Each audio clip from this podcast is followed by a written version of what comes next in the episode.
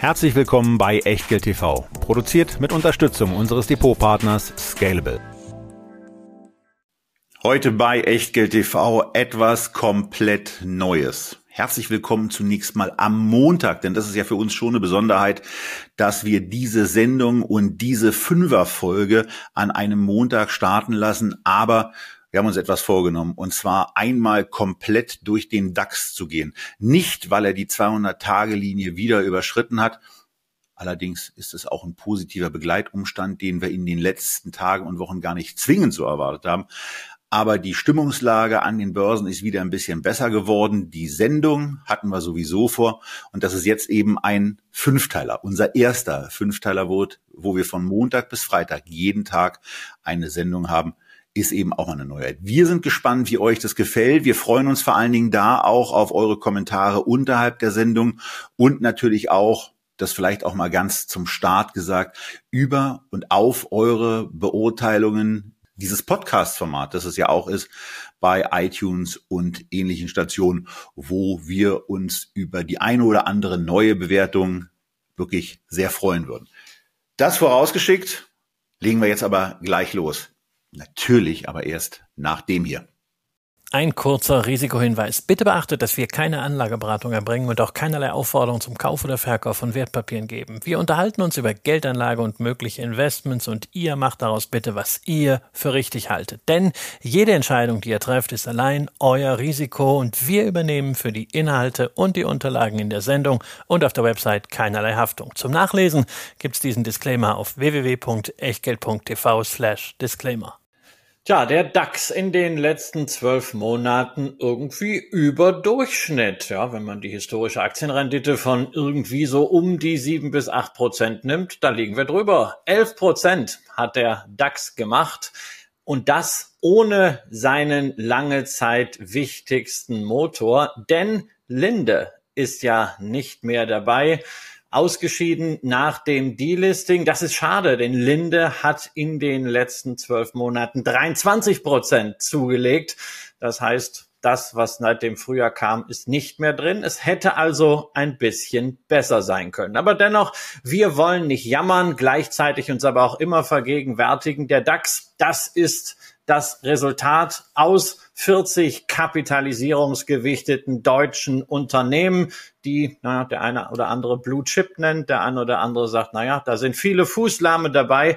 Genau das wollen wir anschauen, denn hinter 11 Prozent plus stehen natürlich 40 Unternehmen, damit auch 40 Geschichten und 40 Performance-Werte von minus 28 Prozent bis rauf zu 55 Prozent. Und die gehen wir durch von A bis Z, von Adidas bis Zalando und Adidas. Naja, damit geht's los und da sind wir gleich nicht nur im Alphabet ganz oben, sondern auch in der Performance. Denn Zusammen mit Rheinmetall, Commerzbank, Heidelberg und Covestro ist Adidas einer von fünf DAX-Werten, die in den letzten zwölf Monaten mehr als 30 Prozent zugelegt haben. Wer hätte das gedacht? Also ich ganz sicher nicht, denn äh, bei dem, was in dem Unternehmen so in den letzten in den letzten Wochen und Monaten vor allen Dingen so los war, also in den letzten Wochen vielleicht weniger, aber in den letzten Monaten so los war, ähm, das hat jetzt nicht unbedingt dazu Anlass gegeben, hier zu erwarten, zumindest nicht aus meiner Sicht, dass das einer der Top-Performer sein wird. Wir sehen's, wenn ihr auch das Video guckt und nicht den Podcast hört. Wir sehen's im Chart 39 Prozent plus 50, 51 Euro hat die Aktie zulegen können. Und ähm, naja, es ist dann eben auch so eine Situation, dass man jetzt hofft darauf, dass man aus dieser, naja, aus dieser gewissen Umsatzeinöde, in die die Gesellschaft im Jahr 2017 so eingetreten ist, langsam aber sicher mal rauskommt. Denn im Bereich 21 bis 22 Milliarden, da ist der Umsatz eben in den letzten Jahren stehen und stecken geblieben. Das teilweise auch noch einhergehen dann mit, mit negativen Margen, ähm, sicherlich auch Umorientierungen, Vorstandswechseln und so weiter. Äh, für mich persönlich äh, ist es da in der Tat noch, noch kein Investment. Ich würde ganz gerne erstmal sehen, dass man in die, dieser Unternehmung A wieder auf eine positive Nettomarge zurückkommt, die aus meiner Sicht auch einigermaßen signifikant sein müsste, nämlich so im Bereich von zehn Prozent liegen sollte, dann würde man hier mal wieder so im Bereich von zwei Milliarden Euro zunächst mal an Gewinn stehen und vermutlich dann eben auch so im Bereich des, des Gewinns pro Aktie in einem, in einem Segment sein von um die 10 Euro. Und ähm, das ist dann bei einem Kurs, der ja aktuell bei 180 Euro liegt, auch etwas, wo dann ein Unternehmen wie Adidas aus meiner Sicht einigermaßen, ja, günstig wäre. Aber da muss es eben erstmal diesen Gewinn machen. Also für mich im Moment eine der Aktien, die einen kurzen Blick drauf lohnt, wo man durchaus auch beeindruckt sein kann von der, von der Entwicklung in den letzten Monaten, wo man auch beruhigt dahingehend sein kann, dass es eine von den 20 Aktien ist, die in der Tat im Moment auch über der 200-Tage-Linie schon notieren. Die hatte ich ja zum Anfang der Sendung mal kurz erwähnt. Und es ist eben interessanterweise so, dass 20 Werte aus dem DAX oberhalb der 200-Tage-Linie notieren, 20 aber noch unterhalb. Die Adidas liegt 10 Prozent über ihrem gleitenden Durchschnitt der letzten 200 Tage ähm, und ist vor allen Dingen dann von daher äh, ein Titel, den man, wenn man ihn hat, aus, aus dem Gesichtspunkt, was, was sagt die Technik da eigentlich, halten kann. Äh, kaufen würde ich ihn persönlich nicht. Ist es bei dir anders, Christian? Naja, man muss sagen, ich ärgere mich sehr über Adidas, denn ich war schon der Meinung, nach dem Abgang von Kaspar Rohrstedt, wenn es da gelingt, einen Big Shot, einen guten Namen als Vorstandschef zu bekommen, dann kann das Sentiment sehr, sehr schnell drehen. Dann kam ein wirklich guter Name, nämlich ausgerechnet der CEO von Puma, Björn Gulden. Äh, das Sentiment hat gedreht. Die Aktie ist seit den Tiefs von damals um 75 Prozent gestiegen und wer war nicht dabei, weil er gedacht hat, naja, also das sind alles etwas gewaltige Vorschusslorbeeren. Ich. Aber man muss sagen, das mit den Vorschusslorbeeren gilt natürlich nach wie vor, denn wenn wir jetzt nicht nur die bessere Stimmung anschauen, sondern in die Zahlen blicken, der Umsatz, der stagniert nach wie vor unterhalb des Niveaus von 2019 dieser Fokus auf den Abbau der Vorräte, der drückt auf die operative Marge. Die war im dritten Quartal mit 6,8 Prozent nochmal unter dem Wert aus dem dritten Quartal von 2022. Da waren es 8,8 Prozent. In den besten Zeiten war man mal bei 11 Prozent. Und die Frage ist natürlich, ob man da nochmal hinkommt. Und apropos hinkommen, ja, wo soll denn der Umsatz hinkommen, den man verloren hat durch die Kollektion mit Ye oder Kanye West? Da braucht es natürlich einen äh, wirklichen Aufholeffekt. Da muss man dran arbeiten, da muss man die Marke wieder cool machen. Da ist ein langer Weg zu gehen. Der wird zwei, drei Jahre dauern, wenn alles gut läuft und Adidas dann wirklich zur alten Stärke zurückkehrt. Dafür erscheint es mir momentan ein bisschen too much und in dieser Situation im Markt brauche ich jetzt auch nicht noch eine zyklische Konsumgüteraktie, weil wir wollen ja nicht vergessen, und das hatten wir auch in dem Beitrag letzte Woche zu Nike schon erwähnt, das Umfeld für Konsumgüter ist ja auch nicht so gut. Ich will eine kleine Ergänzung anbringen, äh, nämlich nur mal die Schätzungen, die ich ja in den Sendungen des Öfteren habe. Hier sind sie jetzt auch mal eingeblendet, äh, wo dann eben dasteht, dass fürs Jahr 25 681 an Gewinnen so in den Raum gestellt werden bei 25 Milliarden Euro ähm, an, an Umsatz. Und da, da sage ich dann eben auch, also ein 2025er Kurs-Gewinn-Verhältnis, was so in dem Bereich von äh, 26, 27 sich ungefähr bewegt, das empfinde ich eben auch noch immer als Bestandteil dessen, was Christian eben sehr schön mit dem Wort Vorschusslorbeeren belegt hat.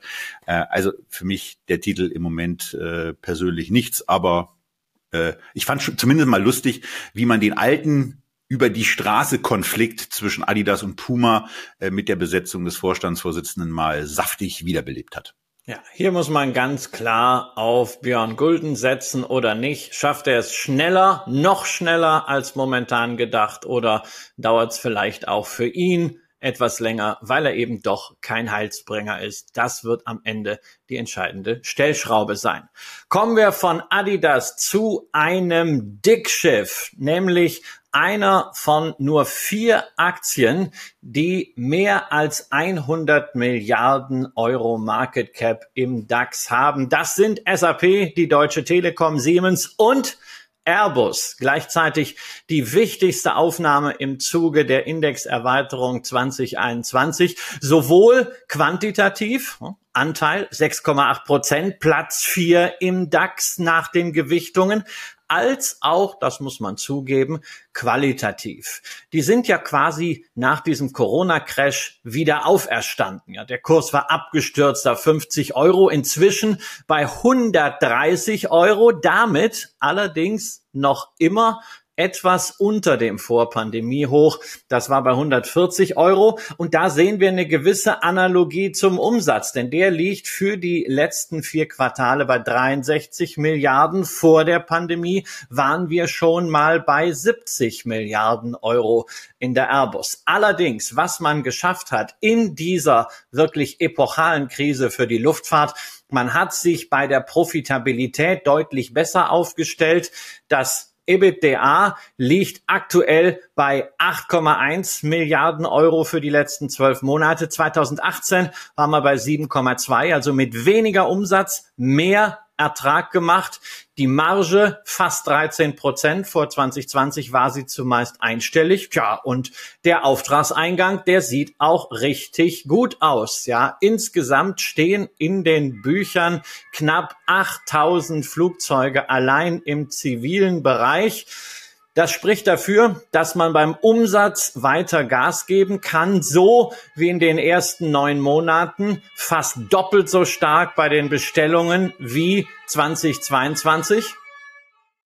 Das Einzige, was momentan nicht ganz so läuft, bisschen schwächer, als in den ersten neun Monaten des letzten Jahres der Bereich Defense und auch Space. Da gab es einige Lieferkettenprobleme nach wie vor. Aber mit Blick auf die sogenannte Zeitenwende darf man nicht vergessen, dass das langfristig natürlich schon aussichtsreich ist, gerade auch mit Blick auf etwa diesen erneuerten Flottenvertrag für den Militärtransporter A400M mit der Bundeswehr. Also Unternehmen steht hervorragend da. Übrigens auch bilanziell 5 Milliarden Netto Cash, während der Konkurrent Boeing nicht nur massive Qualitätsprobleme nach wie vor hat, sondern auch netto zweistellige Milliardenschulden. Aber das ist in der Aktie auch bereits ganz gut drin. Gewinn dieses Jahr so 5,20 Euro, 5,30 Euro je Aktie sollten möglich sein. Kommen wir also auf ein Multiple von 25 und das ist natürlich nur gerechtfertigt, wenn dieses zweistellige Umsatzwachstum gehalten werden kann. Der Auftragsbestand spricht dafür, aber man muss natürlich auch bei der Marge noch ein bisschen mehr machen.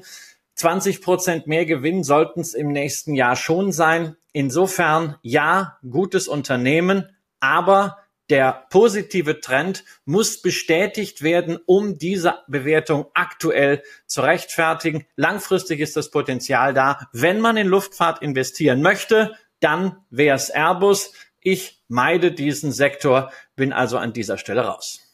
Also das Raussein ist bei mir ähnlich. Ich nutze die Flugzeuge von Airbus sehr gerne und wenn es sich nicht vermeiden lässt, äh, fliege ich auch gerne mit dem Vertriebspartner von Airbus, der heißt ja Boeing, denn äh, die haben durch durch das, was sie was sie mit den mit den neuen äh, Max-Maschinen da so angerichtet haben, eben nachhaltig dazu beigetragen, dass Airbus quasi eine Sonderkonjunktur bekommen hat, auch wenn die sich noch nicht ganz so in den Umsätzen äh, widerspiegelt. Aber zumindest das soll sich ja in den nächsten Jahren dann in der Tat auch nochmal verbessern. Und die Ausblicke 2025, 82 Milliarden Euro Umsatz und knapp acht Euro Gewinn pro Aktie sind ja auch ganz ordentlich. Aber bei mir bleibt es dann eben auch dabei. Mir ist das dann eben auch auf der Ebene zu teuer.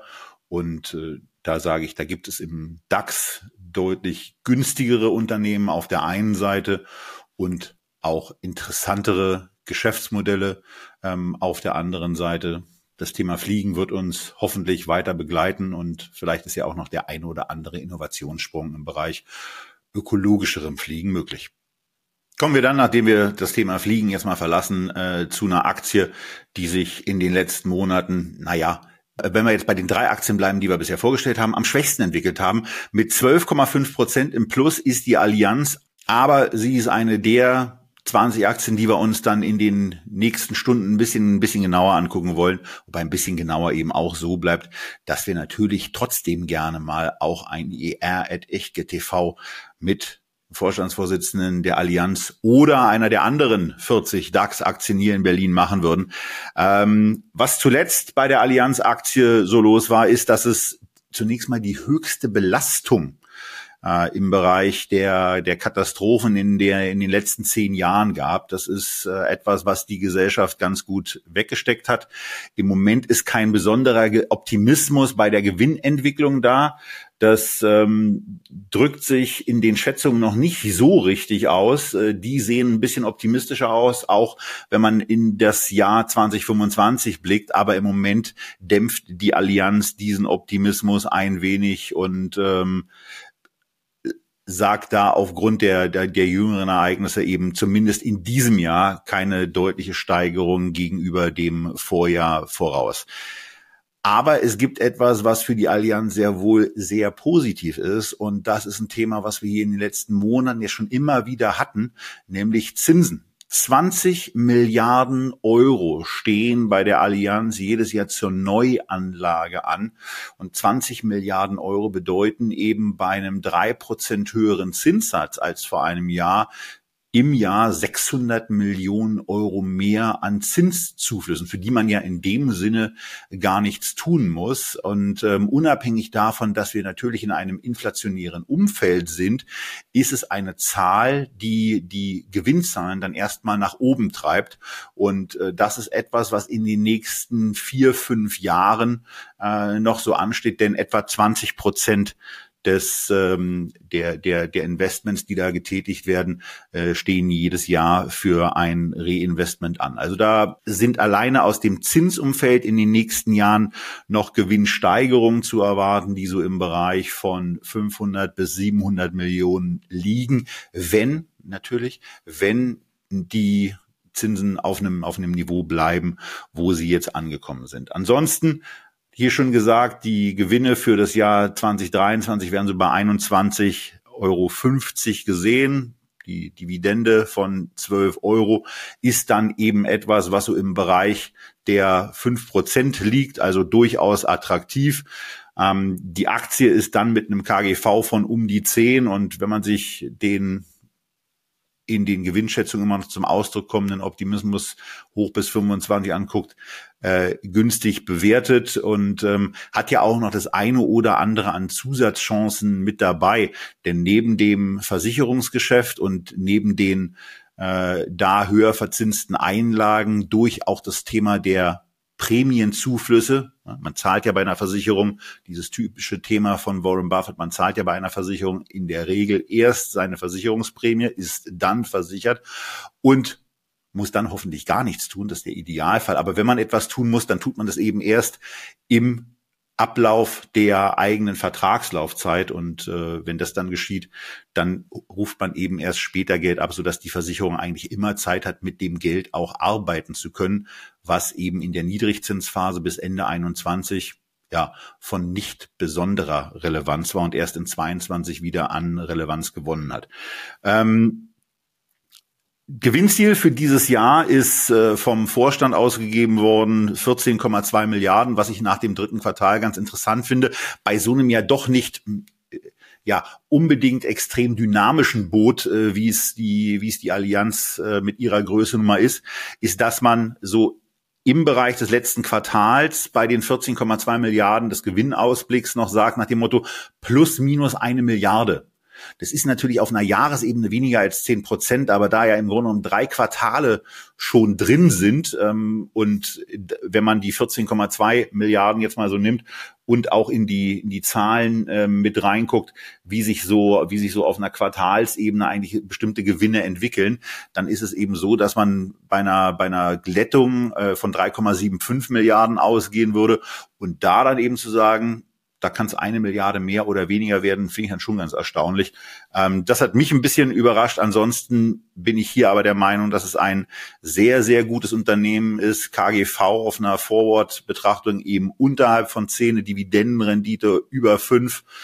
Ähm, also von daher, wer in dem Versicherungsbereich bei den anderen Werten die wir ja auch noch thematisieren werden, nichts findet, der kann sich sicherlich mal die Allianz anschauen, ob es dann eine Hannover Rück oder eine Talangs, die zwar nicht im DAX ist, aber zumindest äh, ein äh, großer Halter der Hannover Rückposition ist oder eben eine Münchner Rück wird, muss man dann entscheiden. Vielleicht kommen wir, vielleicht haben wir eine Gelegenheit im weiteren Verlauf dieser Sendung noch darauf einzugehen, aber eine Allianz für sich erstmal tolles, preiswertes Unternehmen aus dem Bereich A. Ja, wobei man bei der Allianz schon berücksichtigen sollte, dass das Unternehmen und der Oliver Bäte, der ja seit 2015 CEO ist, so ein bisschen auf der Stelle tritt. Und das sieht man gerade auch in den letzten drei, vier Jahren am Kurs, also an diesem Vorpandemie-Hoch, so um 230, 240, da sind wir auch danach mehrfach nach oben abgeprallt, während andere Versicherer eben neue Hochs erreichen. Das spiegelt so ein bisschen das wider, dass viele Verheißungen von Bäte eben immer noch leer geblieben sind. Insbesondere alles, was mit Digitalisierung des Vertriebs zu tun hat und was mit IT generell auch intern zu tun hat, wo ja nach wie vor Riesenbaustellen auch medienwirksam ausgebreitet werden. Also da gibt's für einen Nachfolger eine ganze Menge zu tun, aber das reflektiert sich also auch im Preis. Was positiv ist, natürlich für alle, die wie ich eine Allianz aus einem Dividendenfokus haben. Die Rendite ist nicht nur hoch, sondern diese Dividende im letzten Jahr 11,40 Euro, das dürfte jetzt ein bisschen mehr werden, 2024, ist auch gut abgesichert, nämlich die sogenannte Solvabilitätsquote, also ein Kennziffer für die äh, Kapitaldeckung ist gestiegen, trotz der eher mauen Zahlen um 11 Punkte auf 212. Also 100 ist das absolute Minimum. Über 180 sollte es für diese Dividendenpolitik auf jeden Fall sein. Insofern aus der Perspektive kann man zufrieden sein, damit wesentlich mehr rauskommt an Aktionärsrendite als diese Dividende muss aber endlich bei den internen Projekten IT und Digitalisierung mal Zug reinkommen und man muss mal dieses Schmuddel-Image insbesondere in den USA ablegen, was man nach den Structured Alpha Fonds eben immer noch hat, weil man schließlich bei diesen Geschäften für institutionelle Investoren gegenüber der SEC Wertpapierbetrug zugeben musste. Und das lastet natürlich auch eine gewisse Zeit auf einem Unternehmen. Aber wenn wir über Dividende sprechen, ganz offen, fünf Prozent, was ist das schon? fragt sich der BASF-Aktionär, denn der kriegt sogar siebeneinhalb Prozent. Dummerweise ist das, was das Unternehmen an Dividende raushaut in den letzten Jahren, dann beim Kurs wieder verloren gegangen. Wir sind aktuell bei Kursen um 34, fast 55 Prozent unter dem Hoch von 2018, zurück auf einem Niveau, das die Aktie schon 2007 hatte. Und auch das ist wiederum spiegelbildlich zur fundamentalen Situation. Der Umsatz ist zwar 50 Prozent höher als damals, aber das EBITDA, das war 2007 auch schon mal bei 10 Milliarden und aktuell sind wir bei 3,2 Milliarden. Natürlich ganz, ganz viele Sonderfaktoren. Die Energiekrise kam dazu, das Russlandgeschäft und auch die Konjunktur ist für einen Chemiekonzern, das sieht man global, sicherlich nicht das günstigste Umfeld. Aber BASF hat es eben auch in den guten Zeiten nicht geschafft, nachhaltig beim Ertrag zu wirtschaften. Perspektive ist immer ganz toll. Die Verbundstrategie, wenn der CEO, der Martin Brudermüller, das erklärt in Präsentationen, in Vorträgen, das klingt alles irgendwie schlüssig. Fakt ist, die PS kommen selbst in guten Zeiten nicht auf die Straße. Und alles das, was BASF momentan hat, um Aktionäre bei der Stange zu halten, ist eben diese Dividende. Nur da gehen eben drei Milliarden Euro aus dem Unternehmen raus. Das ist momentan der komplette Free Cash Flow. Und mir persönlich ist das für ein so kapital- und investitionsintensives Geschäft schlichtweg zu viel, zumal BASF große Projekte hat, wie die große Verbundplantage äh, in China und man ist ja auch im zweistelligen Milliardenbereich netto verschuldet. Insofern hinter dieser Dividende steht für mich vielleicht nicht für 2024, aber dann doch, wenn keine grundlegende Änderung eintritt für 2025 fortfolgende, ein sehr, sehr dickes Fragezeichen. Und ich würde mir wünschen, dass BASF da dann doch mal einen Schnitt macht, wenn man einen ordentlichen Katalysator hat, damit man eine Trendwende schafft. Nur,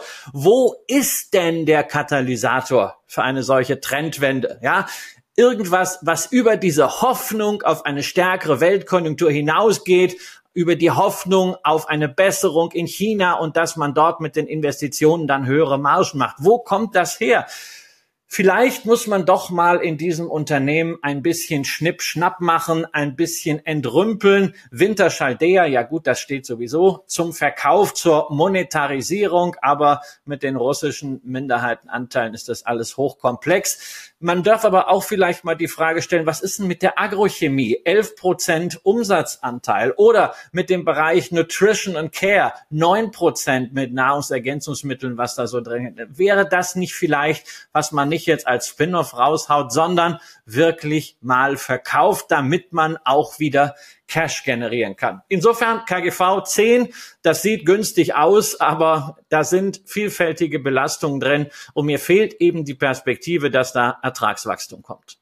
Ja, und den größten Gefahrenpunkt hast du ja im Grunde schon angesprochen. Ne? Also wie nachhaltig ist eine Dividende bei dem, was bei BASF in den letzten Jahren passiert ist und bei dem, was auch an energetischer Unklarheit einfach da ist. Und da kommt das Unternehmen nicht vorbei. Äh, an, bei ganz vielen Unternehmen würde ich, würde ich sagen, da kann man dem Unternehmen keinen Vorwurf machen. Äh, das ist hier anders, denn äh, hier gab es schon eine sehr, sehr klare Strategie, äh, sich der, sich des günstigen Gases aus Russland zu bedienen, ähm, was kein grundsätzlicher Vorwurf ist, weil es viele andere Unternehmen auch gemacht haben, aber die Lautstärke, mit der dann Energiepolitik A kritisiert und ähm, auch mit einem gewissen Besserwissen äh, ein Auftritt gewählt wurde, den empfand ich und empfinde ich nach wie vor als nicht so besonders ideal. Ähm, das ist ein Grundsatzproblem bei Herrn Brudermüller. Er kann sehr, sehr wortreich und durchaus gut erklären, wie übrigens auch sein Kollege bei Lanxess, der ja Vorstandsvorsitzender beim Branchenverband der Chemieindustrie ist. Die können wunderbar erklären, wer alles was falsch gemacht hat. Und das stimmt natürlich auch. Meistens ist es die Politik Politik, dann sind es irgendwelche Zulieferer. Aber ein bisschen mehr Selbstkritik würde ich mir da schon auch mal wünschen. Hoffentlich kommt sie intern.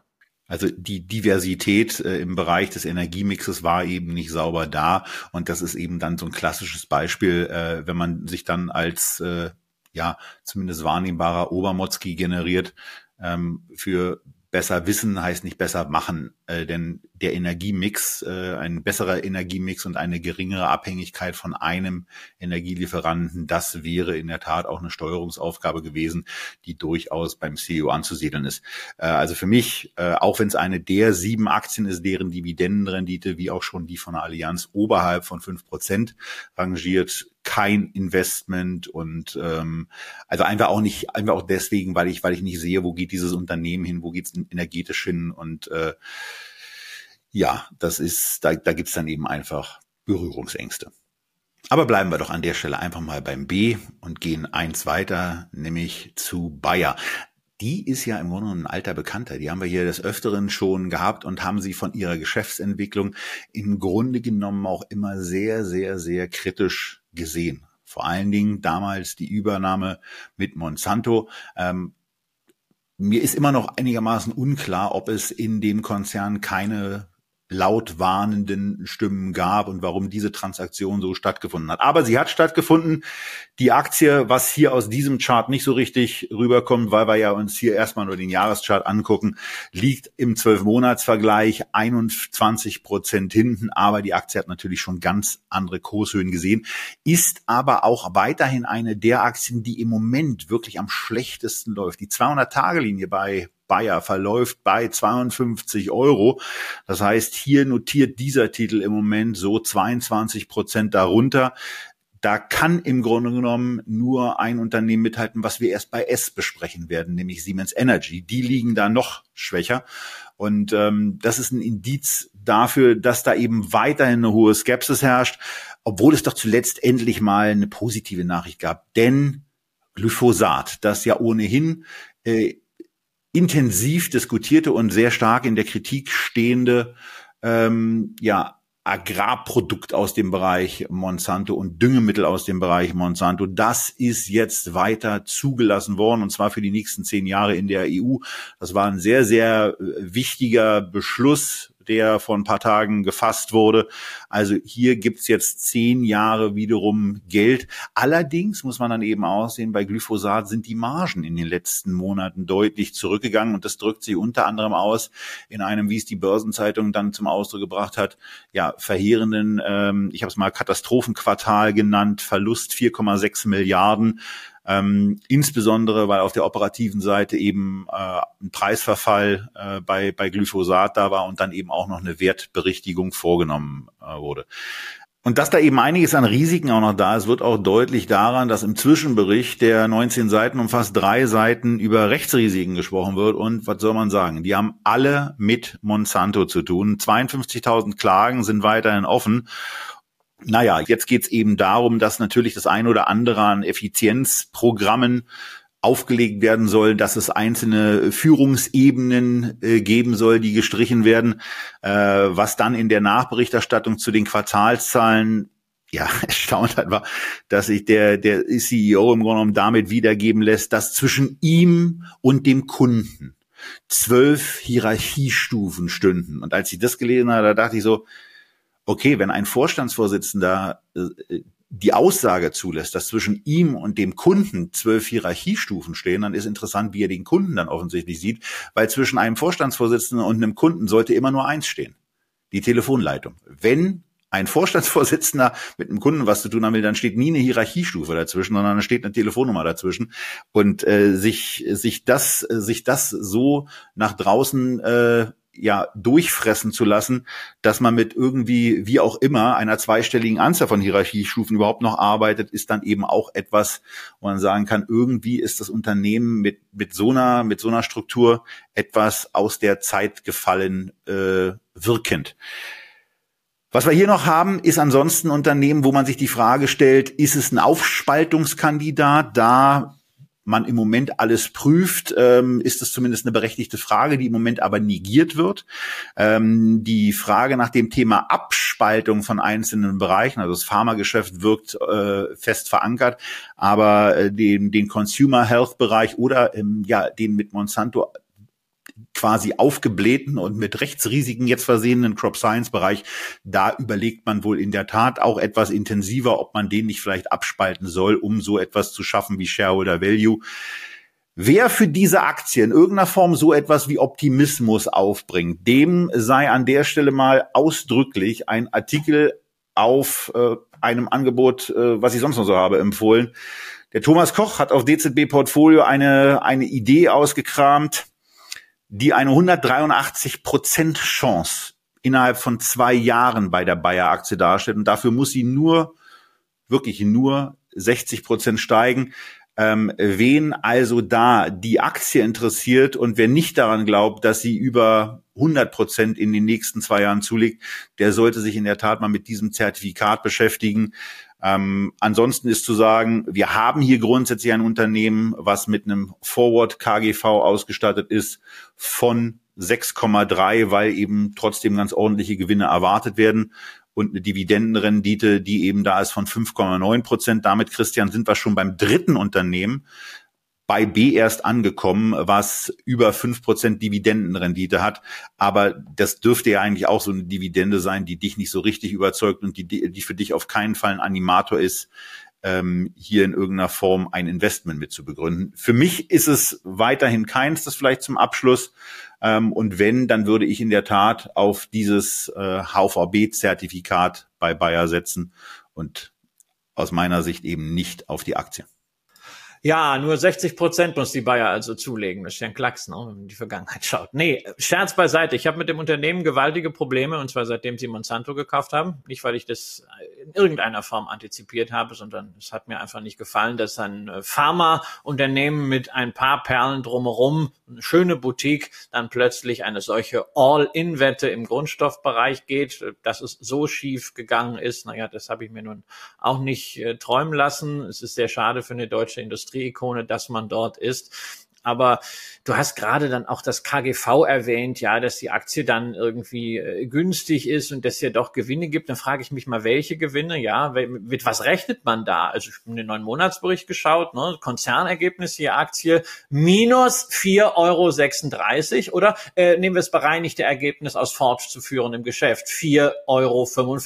Ne? Das eine tief im Minus, das andere schön im Plus. Also such dir das raus, was dir am besten gefällt. Du findest immer irgendetwas, was was äh, ein kaufen oder ein bloß nicht rechtfertigen kann. Und diese Spannen sehen wir halt bei Bayer, bei Unternehmen, die in einer solchen, na, Transformation ist viel zu positiv, in einem solchen Schlamassel stecken, halt wirklich häufig, weil das sind dann alles angeblich Sonderfaktoren. Aber bei Bayer ist eben der Sonderfaktor der Normalfall. Da wollen wir noch gar nicht davon reden, was wir an Patentabläufen im Pharmageschäft haben. Da kann man normalerweise Pipeline dazu kaufen. Das macht zum Beispiel Pfizer sehr intensiv. Da läuft der Kurs gerade auch nicht, aber sie haben wenigstens die Mittel.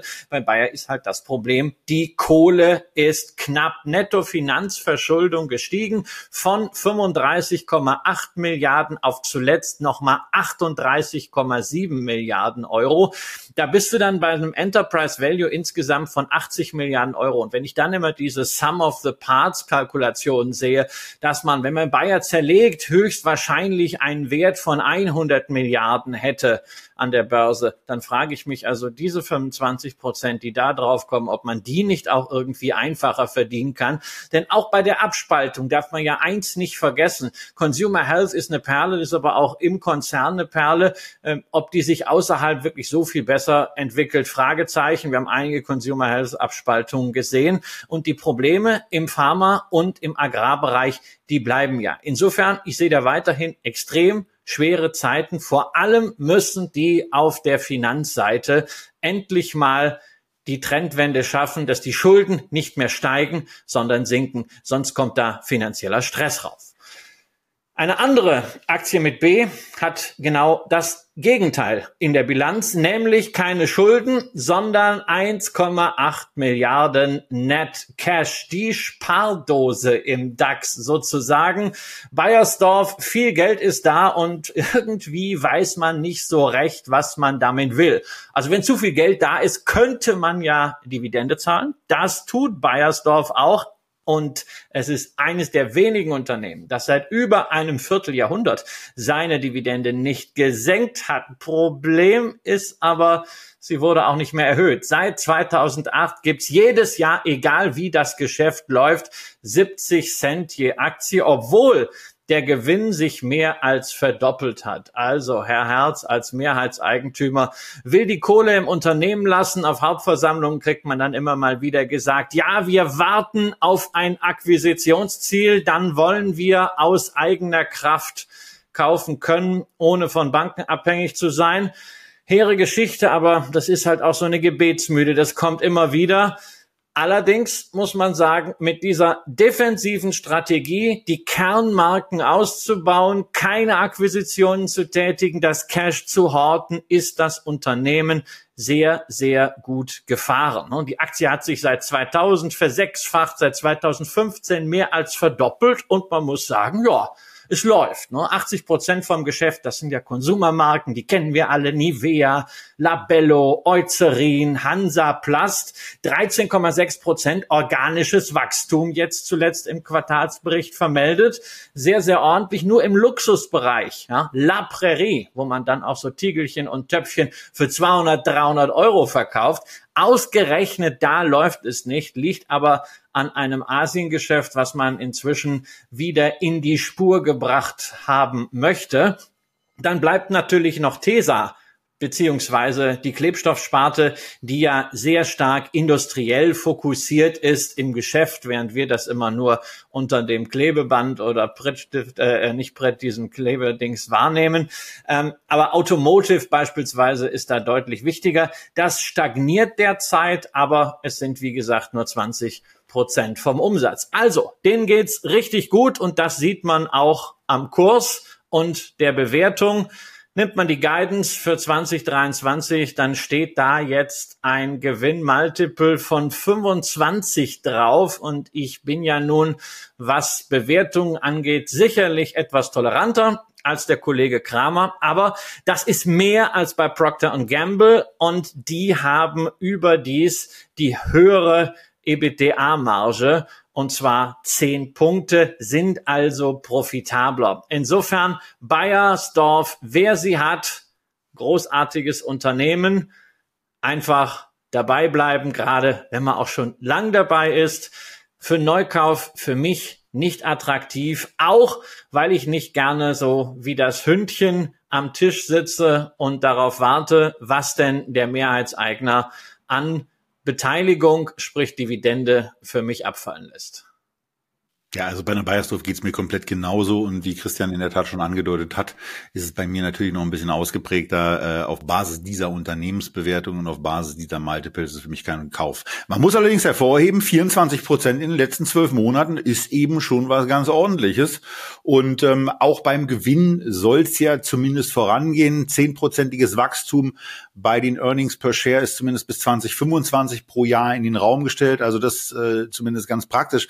Aber ja, also auch vor dem Hintergrund. Das bedeutet eben, wenn man in 2025 diese fünf Euro dann schafft, dann ist es auf Basis eines Kurses bei 125 eben auch weiterhin so, dass es ein 25er KGV ist.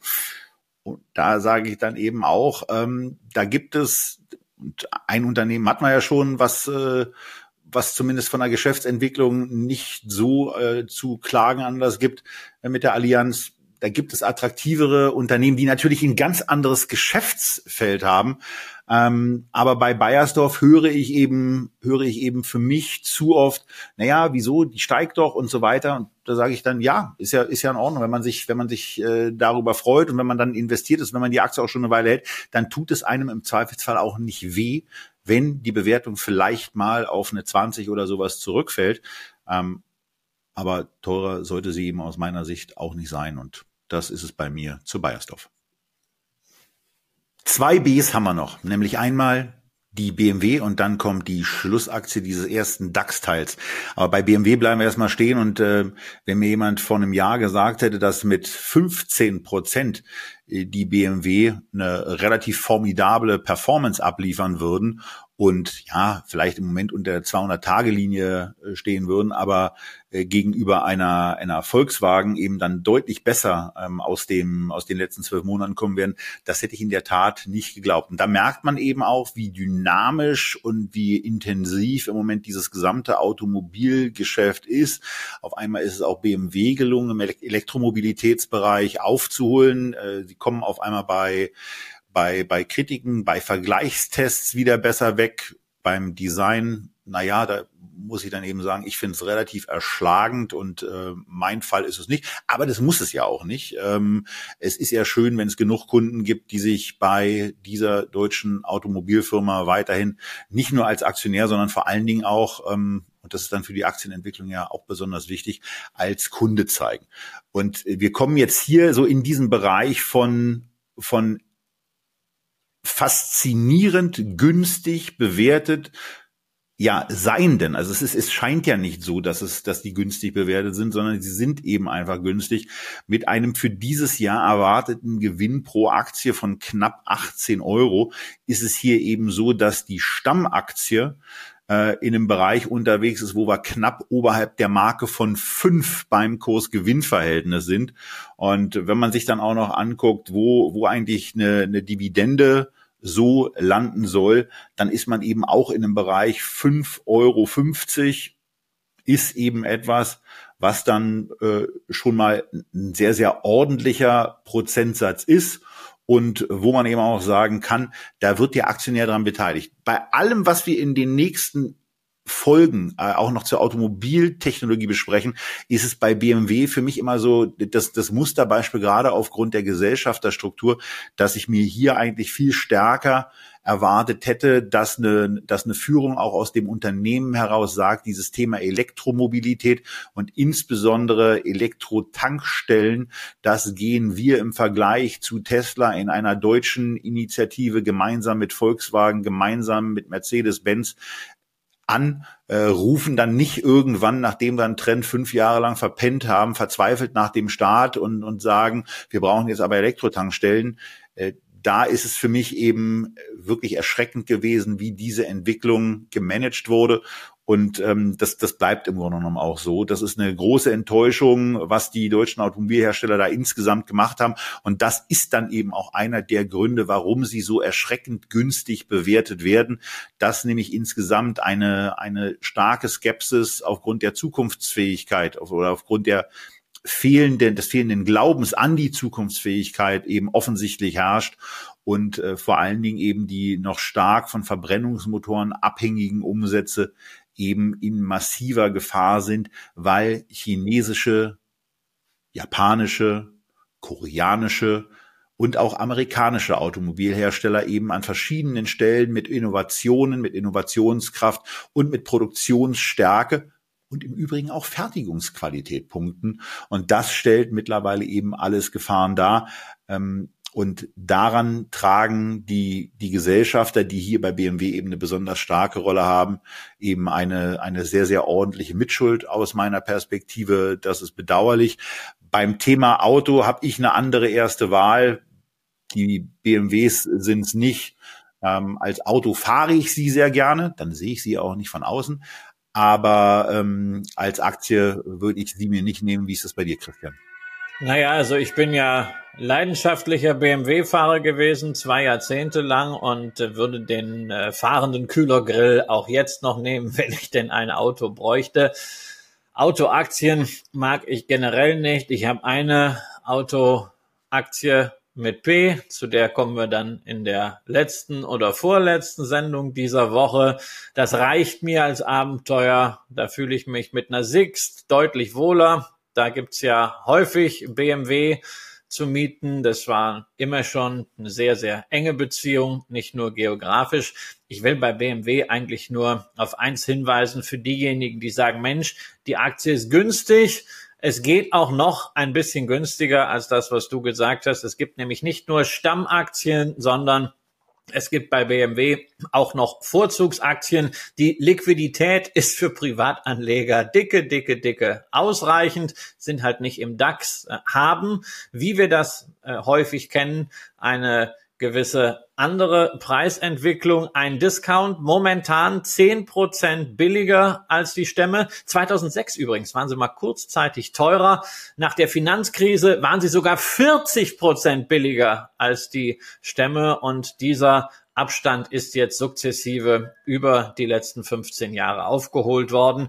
Ähm, es bleibt einfach bei diesem Discount dann auch eine höhere Dividendenrendite. Wir haben bei der Stammaktie aktuell immer Kurs geteilt durch die letzte Dividende 8,9 Prozent. Bei der Vorzugsaktie sind es sogar 9,7. Aber immer bitte berücksichtigen, die Dividende wird festgelegt im Frühjahr nächsten Jahres, dann von der Hauptversammlung beschlossen. Und in diesen Dividendenvorschlag, da fließt natürlich nicht nur das sehr gute Ergebnis des bisherigen Jahres ein, sondern auch die Stimmung, wie es dann in sechs Monaten aussieht. Also generell bei Autodividenden nicht einfach extrapolieren. Dafür ist dieses Geschäft zu zyklisch. Und wer das nicht glaubt, einfach mal die Dividendenhistorien der Autohersteller anschauen. Wirklich eine richtig beeindruckende Dividendenhistorie, nämlich seit dem Börsengang ausschließlich Steigerungen hat der letzte Wert am heutigen Montag in der ersten Folge unseres DAX-Checks von A bis Z, nämlich die Brenntag. Eine der wenigen DAX-Aktien, die ich tatsächlich im Portfolio habe, hat sich auch erfreulich entwickelt in der jüngsten Zeit. Nur rund 13 Prozent unterm Höchstkurs aus 2021. Dieses Jahr knapp 20 Prozent im Plus, obwohl sich natürlich auch der Chemikalienhandel, bei dem Brenntag in einem sehr stark fragmentierten Markt Weltmarktführer ist, der schwierigen Weltkonjunktur nicht erziehen kann.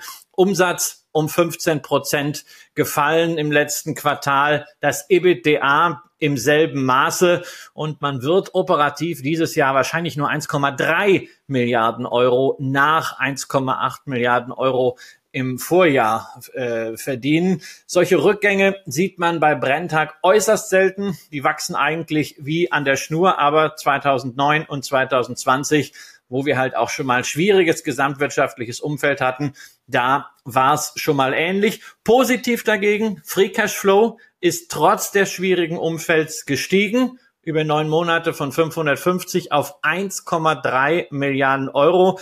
Finanzlage weiterhin sehr solide. Man kann also weitermachen mit dem, was man die letzten anderthalb Jahrzehnte mustergültig hingekriegt hat, nämlich immer wieder kleinere Firmen zu übernehmen und damit die geschäftliche Basis gerade in Spezialmärkten deutlich zu stärken. Mitverantwortlich für die recht erfreuliche Kursentwicklung ist natürlich auch die Spekulation, dass es eine Neuordnung geben könnte Aktivistische Investoren hatten ja sogar gefordert, Brenntag aufzuspalten in einen Bereich Essentials und einen Bereich Specialties, der deutlich margenstärker ist. Das wurde auf der Hauptversammlung aber dann abgelehnt und letztendlich ist das Unternehmen weiterhin ein starker Verbund, aber man wird sich mehr um Aktionäre kümmern müssen, nur hoffentlich keine Verzweiflungsdaten machen, wie man das mal kurze Zeit vorhatte, nämlich den größten Konkurrenten Univar zu übernehmen. Das hätte ja, vielleicht nicht ganz so schlimm werden können wie bei Bayer, aber es hätte nicht zur Kultur des Unternehmens gepasst. Und zur Kultur passt dann eher ein sehr langfristiger Investor wie der laut Bloomberg momentan reichste Deutsche, nämlich Klaus Michael Kühne. Der hat sich zehn Prozent von Brenntag gesichert und könnte vielleicht auch noch aufstocken, steht auch an der Seite des Managements und sieht diesen ganzen Handelsverbund positiv. Also Chemieindustrie, schwieriges Terrain momentan, aber wenn es gut läuft, ist Brenntag eben anders als BASF in den letzten zehn Jahren immer vorn dabei gewesen. Und sie haben alles, was man braucht, um auch bei einem Anspringen der Chemiekonjunktur wieder vorn dabei zu sein. Für mich als langfristiger Dividendenwachstumsfan im Kernportfolio eine Position, mit der ich mich auch auf diesem Niveau weiterhin sehr wohl fühle. Und das war der erste Teil. Zu Brenntag habe ich selber nichts zu ergänzen. Für mich kein Investment. Von daher brauchen wir diese Ausgabe von Echtgeld TV da auch nicht unnötig zu verlängern. Das war Teil eins von fünf in dieser DAX-Woche. Wir sehen uns morgen schon wieder. Da geht's dann weiter. Unter anderem mit der Commerzbank, mit Daimler Truck, mit der Deutschen Börse AG, Deutsche Telekom und DHL, beziehungsweise so wie wir sie von früher noch kennen mit der Post.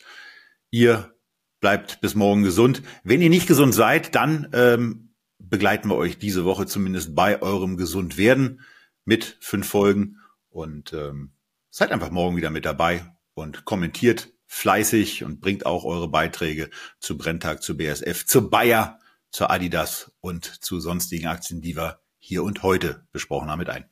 Tschüss aus Berlin.